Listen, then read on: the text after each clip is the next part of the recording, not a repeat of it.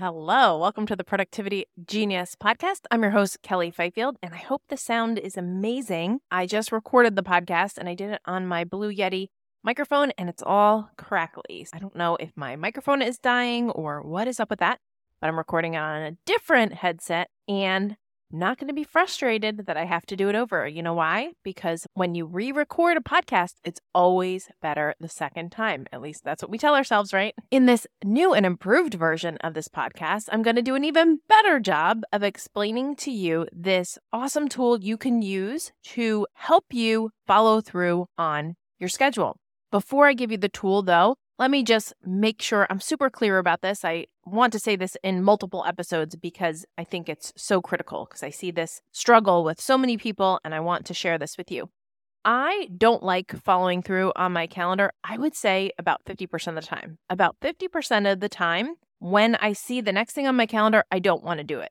And I am very good at planning. I set myself up for success. I micro step. I give myself buffer time. I have a really beautifully planned calendar. But unfortunately, along with my beautifully planned calendar, I also have a human brain that's always with me. And it would much rather go get a snack, take a walk, check Instagram, do anything but whatever the heck I have planned for the time, even if it's not that challenging. So I want to repeat that in case you haven't heard me say that before, because I think very often people beat themselves up and think that they are just terrible at following their schedule and they're worse than everyone else and they don't know why they're so mo- unmotivated or they think there's just something wrong with their brain or something and that's just totally normal. To not want to do the things on your schedule is totally normal, even in ideal situations. In this episode, I want to give you a tool that is going to help make it less painful to follow through. So I've mentioned different things that we could do, of course, for a schedule to make following through easier. But here's an additional tool we can use, and it's called the Hemingway Bridge. So I got this idea from the book Building a Second Brain by Tiago Forte. If you haven't read it, you'll love it. Check it out.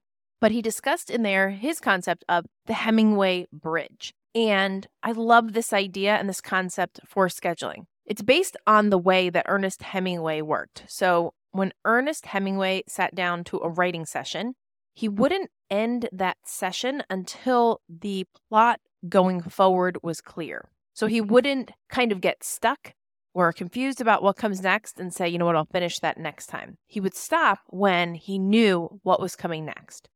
And that is such a beautiful idea for scheduling, and it will make scheduling and following through on your schedule so much easier in the future. It both easier. It makes the scheduling easier because you kind of already pre know what needs to go on your schedule in the future. And that makes following through so much easier. And I'll explain why in a moment. But here's what we actually quite naturally probably do at the end of a work session. So we're working on something and we either, these are the two most common things I see, we either work up to the very last second and try to cram in some last minute things before the last moment where we have to jump up from our desk and go do something else, attend a meeting, go pick up the kids, whatever it is. But we try to cram in as much work as we can, right? And that's based on some of our ideas about time. But whatever, that's a very common thing to do. Try to cram it in and then just like drop it and like just move on to something else when there's just absolutely no more time. So that's one thing that's very common to do in a work block of time.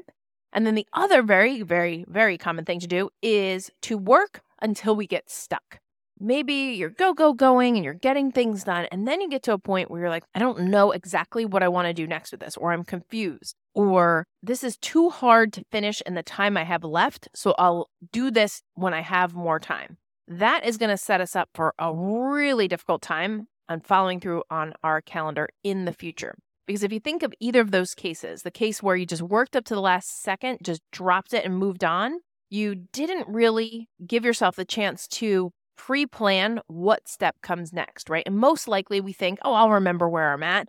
But the reality is the next day comes and then you return back to that task. It's like, wait, where did I leave off? What what needs to be done next? So when you see that time on your calendar in the future to continue that project, there's going to be more resistance because we're a little unsure of where we left off and what still needs to be done. So that's going to make it harder to follow through. In the other instance where we stopped working when we got confused or it got hard, that's going to be really hard to follow through on, right? Like if you have time on your calendar in the future to figure that thing out or to work on that really hard thing, of course, your brain is going to freak out on you and give you lots of resistance to doing that because it does not want to do hard things. And now we've made it super hard on our brain by stopping right at the point where it got really hard. So it's like, hey, future self, I'm going to stop here. And now you're stuck figuring this out, right? So it's a really kind of mean thing to do to our future self to put that on our calendar in the future. So what can we do instead? This is where the Hemingway bridge comes in. Instead, when you're working in your time block,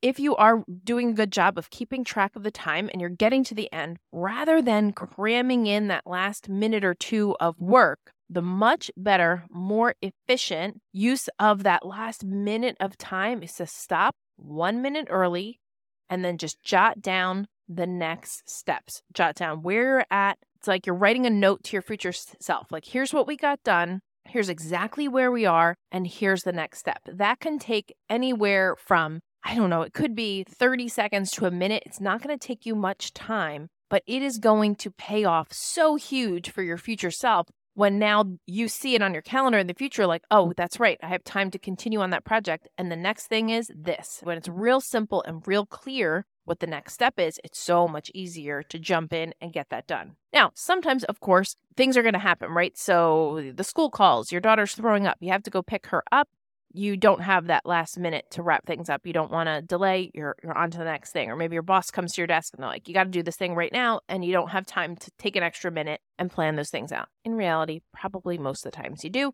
But let's say you don't, or you just forget.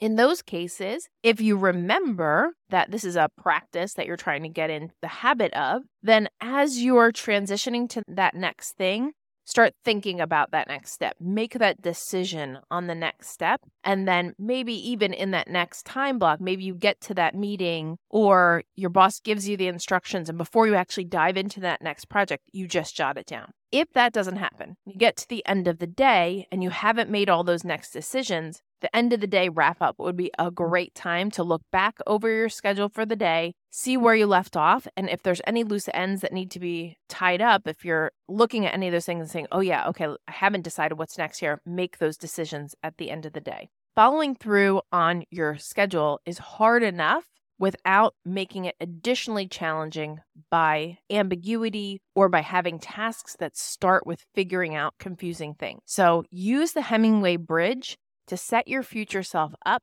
to make it easier to follow through. In our next episode, we're going to talk about those beautiful thoughts about time that are actually poisonous. They're like the thoughts that you could put on a Hallmark card and sound so lovely, but probably are actually holding you back. Thoughts like, time is precious. It sounds so pretty, right? It even has the word precious in it. How could that be bad? But when I say that to you, time is so precious, what emotion comes up for you? I know for me, it's something like nervous, anxious, rushed. It's a worrisome feeling to me because it makes me think when I think time is precious, I think I shouldn't mishandle it, I shouldn't waste it. And those are poisonous thoughts, right? When I think about I'm wasting time, I'm not using it correctly. I've lost time. That feels terrible. In the next episode, we're going to look at some very common poisonous time thoughts that are very sneaky that we could think are useful but are actually holding us back. Once we can uncover those and get awareness of them, we can start working on creating new thoughts that will actually serve us so much better in accomplishing our goals in the future. But until then, I hope you have an amazing week.